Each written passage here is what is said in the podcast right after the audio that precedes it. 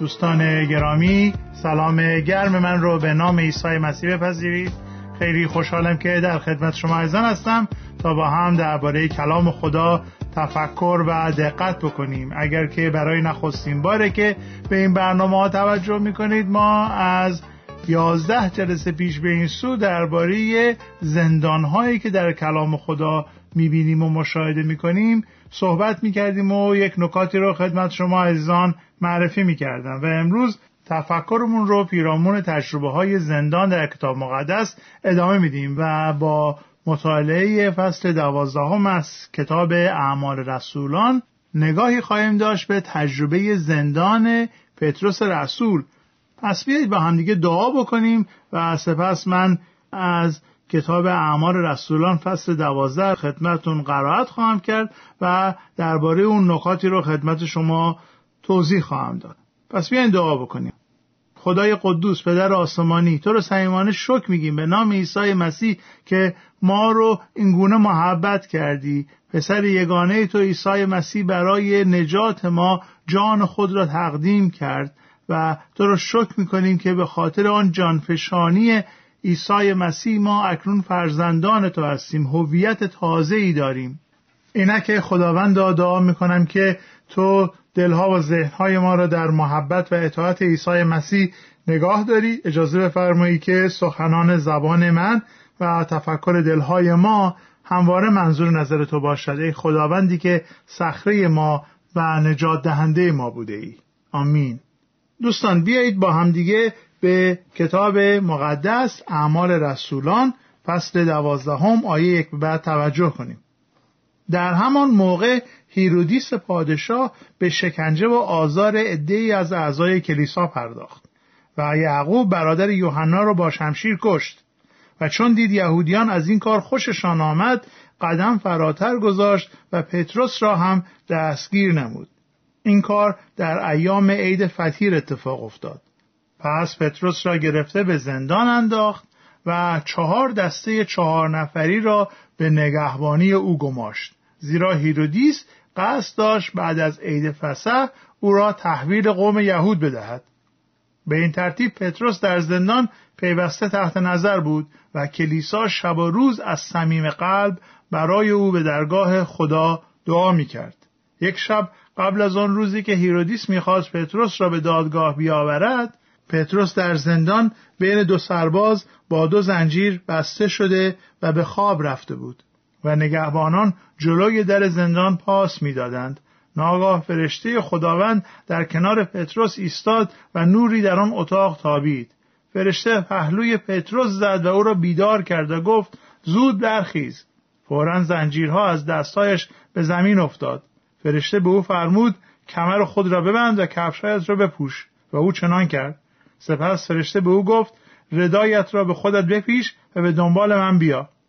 پس به دنبال او رفت و هیچ فکر نمی کرد آنچه فرشته انجام میداد حقیقت داشته باشد. او گمان می کرد که این وقایع را در رویا می بیند. وقتی از پاسگاه‌های اول و دوم گذشتند، به دری آهنی که به طرف شهر باز می شد رسیدند. در خود به خود به روی آنها باز شد. آنها بیرون رفتند، از کوچه می گذشتند که ناگهان فرشته ناپدید شد. پتروس به خود آمد و گفت: حالا دیگر یقین دارم که خداوند فرشته خود را فرستاده است که مرا از دست هیرودیس و از آنچه یهودیان انتظار آن را داشتند برهاند.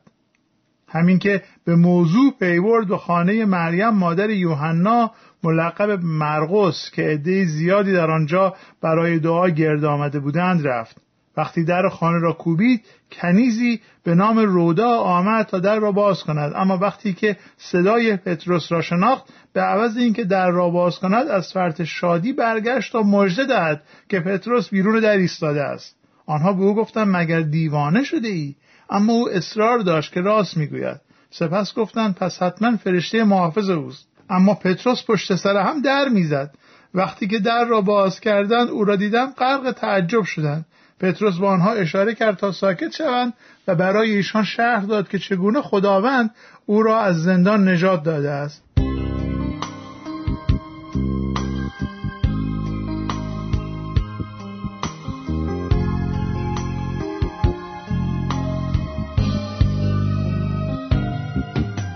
دوستان شنونده، ما در این زندان پتروس چند تا نکته رو خیلی راحت میتونیم مشاهده بکنیم. نکته اول این که زندان برای پتروس تبدیل شد به مکان آشکار شدن قدرت خدا.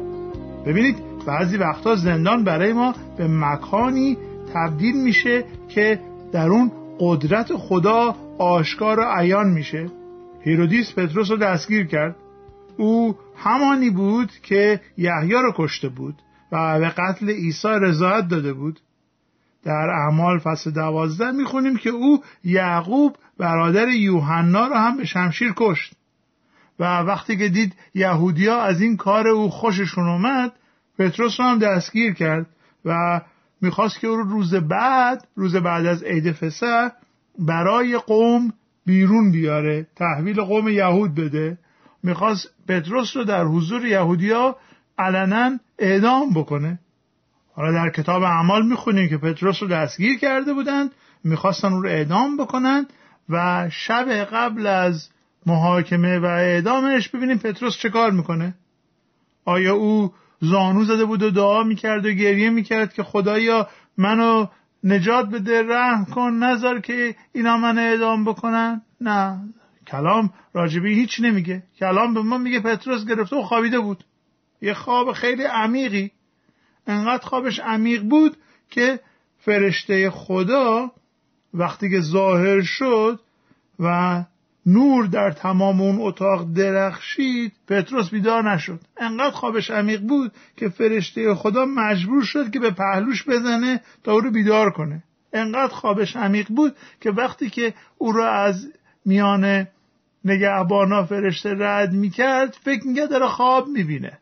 کلام خدا به ما یاد میده که خدا به فرزندان خودش، به خاصان خودش خواب عمیق میده. آیا این رو میدونستید عزیزان؟ در کتاب مزامیر مزمور صد و بیست و هفت آیه دو چنین میخوانیم: خداوند میفرماید بیفایده است که شما صبح زود برمیخیزید و شب دیر میخوابید و نان مشقت را میخورید. خدا محبوبان خیش را خواب میبخشد. آیا تا حالا برای خواب راحت شب خدا رو شکر کرده اید؟ اگر نکردید من تشویقتون میکنم که حتما این کار رو بکنید، به خاطری که استراحت شب واقعا هدیه خداست.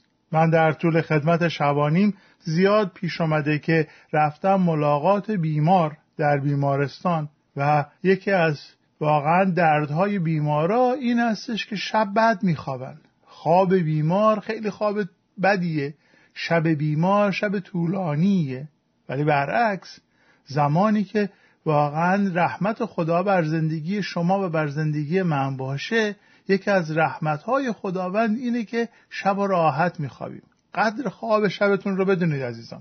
پتروس در زندان شبی که فرداش قرار رو محاکمه و اعدام بکنن، قل و زنجیر به دست و پاش، ولی خوابید. چنان خواب سنگینی که فرشته مجبور شد بیاد به پهلوش بزنه تا او رو بیدار بکنه. خب حقیقت اینه که هیچ کس واقعا نمیدونه چرا پتروس اون شب خوابیده بود و این خواب به این سنگینی رو داشت و کتاب مقدس راجع به این که چرا پتروس خوابیده بود و واقعا در دلش چه میگذشت هیچ توضیحی نداده. ولی ما میتونیم حدس بزنیم که یا علت خوابش به خاطر خستگی مفرط و واقعا از حال رفتگی بوده، انقدر تحت فشار، انقدر تحت ناراحتی بود که دیگه از حال رفته بود، یا اینکه واقعا دلش قرص قاهم بود، کاملا اطمینان داشت. بچه ها که راحت میخوابن علتش اینه که کاملا اطمینان دارن که پدر و مادر بالا سرشون هستن و مواظبشون هستن و شایدم پتروس به خاطر یک همچین اعتماد و اتکایی به خداوندش بود که این گونه راحت خوابیده بود. ببینید عزیزان، زمانی که یک نفر به وسیله فیض عیسی مسیح نجات پیدا میکنه، از بزرگترین زندان و از بزرگترین مجازات رهایی پیدا میکنه. زمانی که شما و من به دعوت عیسی مسیح پاسخ مثبت میدیم و او رو به عنوان خداوند، سرور و نجات دهنده خودمون قبول میکنیم و هدیه فیض او رو میپذیریم و مال خود میکنیم و نجات پیدا میکنیم، اون زمان من و شما از بزرگترین بند، از بزرگترین زندان، از بزرگترین سیاهچال ممکن آزاد میشیم. از زندان گناه، از بند اسارت به گناه آزاد میشیم. اگر شما نجات یافته اید، خدا شما را از زندان گناه و بزرگترین مجازات روحانی رهانیده است. اگر او توانسته که شما را از زندان گناه و مجازات جهنم و مرگ ابدی رهایی بده، دیگه واقعا شکستن بندها و زنجیرها و دیوارها و قفلهای این زندانهای زمینی که براش مثل آب خوردنه. اگر خدا تونسته من و شما رو از مجازات گناه و از اسارت گناه رهایی بده، رهایی ما از دست دو تا نگهبان و چهار تا دیوار که واقعا برای کاری نداره. و در کتاب مقدس ما زیاد میخوانیم نمونه هایی که خداوند چگونه خاصان خودش رو از شرایط بسیار سخت و بسیار هولناک چگونه معجزه‌آسا اونها رو نجات داد. بذارید من به دو تا نمونه از کتاب مقدس اشاره بکنم و هر دو نمونه رو ما در کتاب دانیال میخوایم نگاه بکنیم. اولین نمونه نمونه سه تا جوان یهودی است که به اسارت بابلی ها رفتند به نام شدرک و میشک و عبدنغو. زمانی که ارتش بابل به اسرائیل حمله کرد و تعدادی از بزرگان اسرائیل رو به اسارت گرفت و برد به بابل، این سه جوان به نام هنانیا، میشائیل و عزریا رو به اسارت گرفتن و برای واقعا خرد کردن اونها نامهاشون هم عوض کردن. بهشون گفتن که شما باید اینجا پادشاه رو خدمت بکنید و حتی اسمای ارامی بهشون دادن، اسمای اصلی عبریشون رو ازشون گرفتند که تمامی هویتشون رو واقعا ازشون بگیرند. یک جنبه هویت یهودی این جوانها این بود که اونها یکتاپرست بودن و فقط خدا رو میپرستیدن و فقط پیش خدا سجده و عبادت میکردن. پادشاه اون زمان آمد و یک فرمانی داد، نبوکدنصر فرمان داد که یک مجسمه از او بسازن و هر زمان که آلات موسیقی نواخته میشه همه قوم بابل باید در مقابل اون مجسمه به روی بیافتند و سجده بکنند و اون مجسمه رو پرستش بکنند.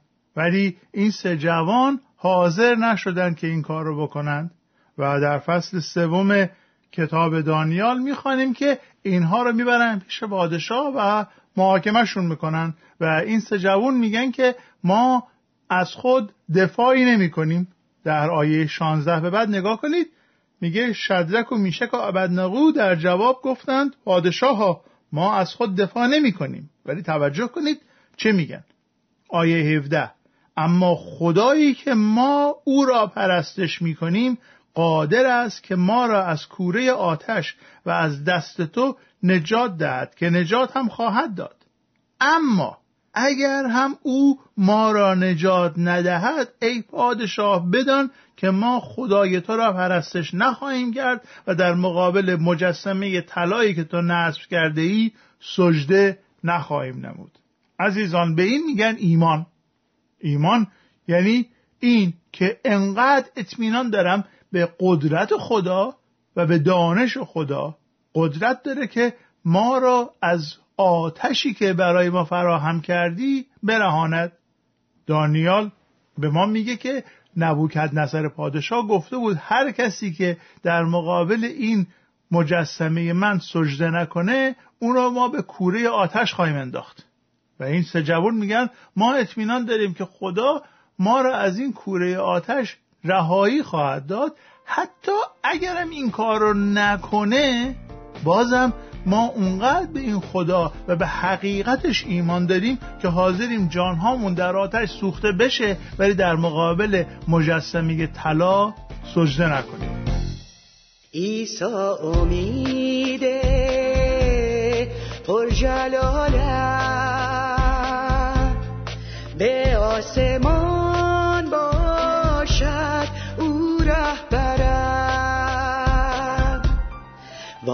باعث نجات ملک خدا مولود روحم شست مرا تا دم آخر شاهد هستم محبت او را سرایم تا دم آخر شاهد هستم محبت او را سرایم محبت او را سرایم. اجازه بدید که ادامه داستان را از فصل سه دانیال خدمتتون قرائت بکنم. آیه نوزده به بعد. نبوکدنصر بر شدرک، میشک و عبدنغو بسیار خشمگین شد، به طوری که رنگ صورتش از شدت خشم قرمز شد. پس دستور داد آتش کوره را هفت برابر بیشتر از معمول شعله‌ور کند و به قوی ترین سرداران لشکر خود دستور داد تا این سه نفر را محکم ببندند و در میان شعله‌های آتش بیاندازند. به این ترتیب آن سه نفر را در ردا، پیراهن و در دستارهایشان محکم بستند و در وسط شعله‌های آتش انداختند.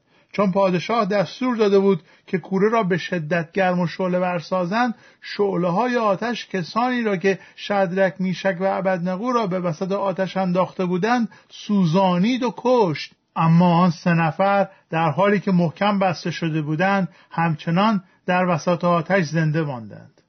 ناگهان نبوکدنصر با تعجب و شتاب از جای خود برخاست، از مشاورانش پرسید: مگر ما سه نفر را نبستیم و در وسط آتش نینداختیم؟ آنها جواب دادند: بله قربان، همینطور است. پادشاه گفت: پس چرا من حال چهار نفر می‌بینم که در میان آتش قدم می‌زنند و آسیبی هم به آنها نرسیده است و نفر چهارم شبیه پسر خدایان است؟ نبوکدنصر دید که آن سه نفر از میان آتش رستگار شدند. آن سه نفر از میان شعله‌های آتش نجات پیدا کردند. همچنین او مشاهده کرد حضور خداوند عیسی مسیح را در کنار آنها. یک نمونه دیگه میخوام از تجربه زندان براتون بگم، از تجربه نجات خداوند میخوام براتون بگم و این رو هم باز از کتاب دانیال فصل ششم میخوام خدمتتون قرائت بکنم. در فصل ششم دانیال میخوانیم که زمانی که ایرانی ها بر بابلی ها چیره شدند، دانیال این بار به عنوان مشاور و وزیر به دربار پادشاهان ایرانی رفت و پیش داریوش پادشاه ایرانی خدمت میکرد و باز دشمنان دانیال بر او دسیسه چیدند و گفتند که چه کار بکنیم که دانیال رو از میان برداریم.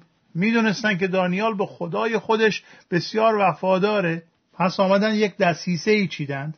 در فصل ششم کتاب دانیال آیه پنج میخوانیم که این افراد به یکدیگر گفتند: ما نمیتوانیم هیچ علت و بهانه‌ای بر ضد دانیال پیدا کنیم مگر اینکه درباره قوانین مذهبی و خدای او بهانه‌ای از او به دست بیاوریم.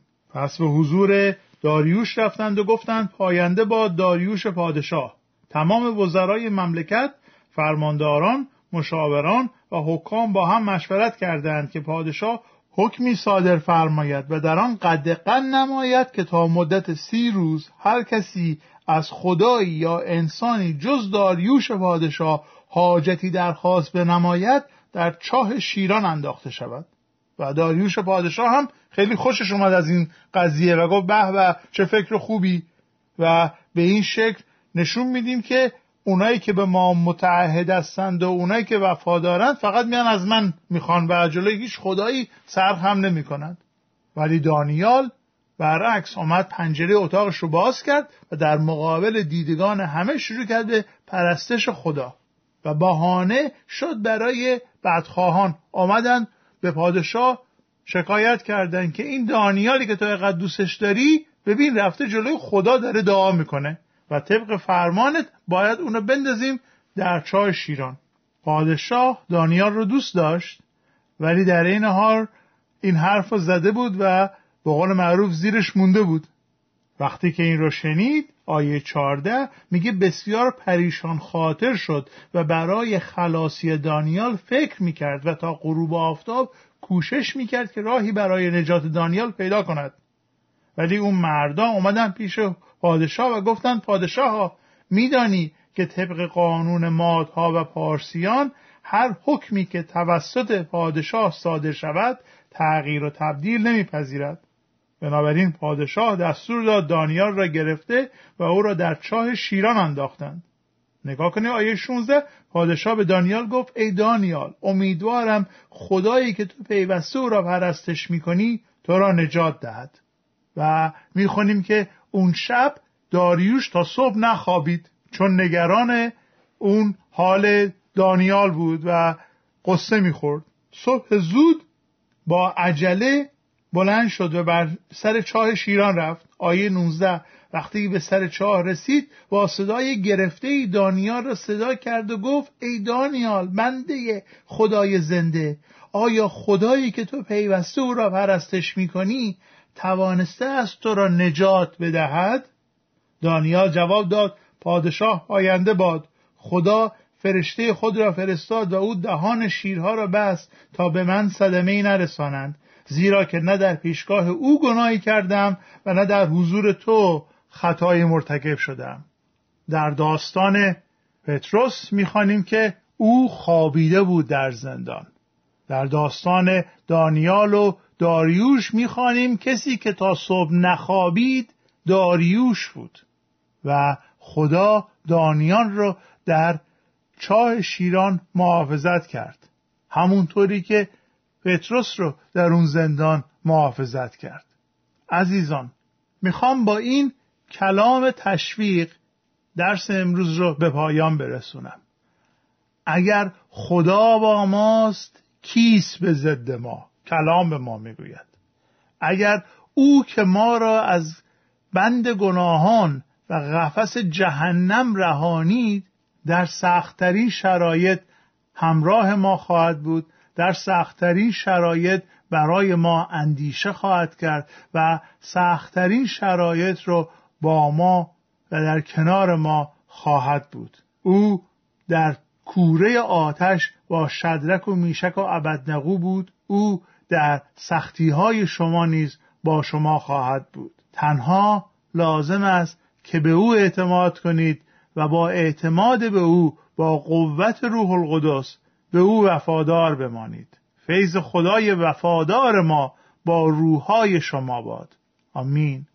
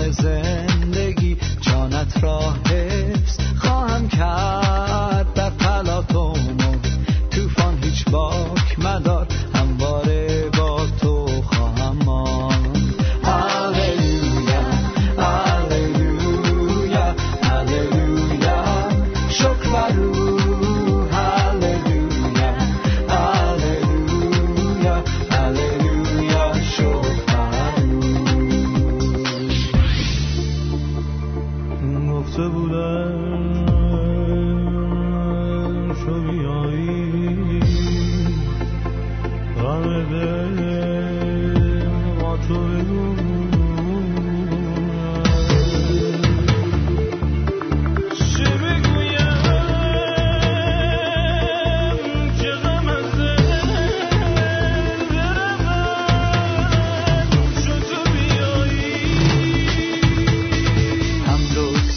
برای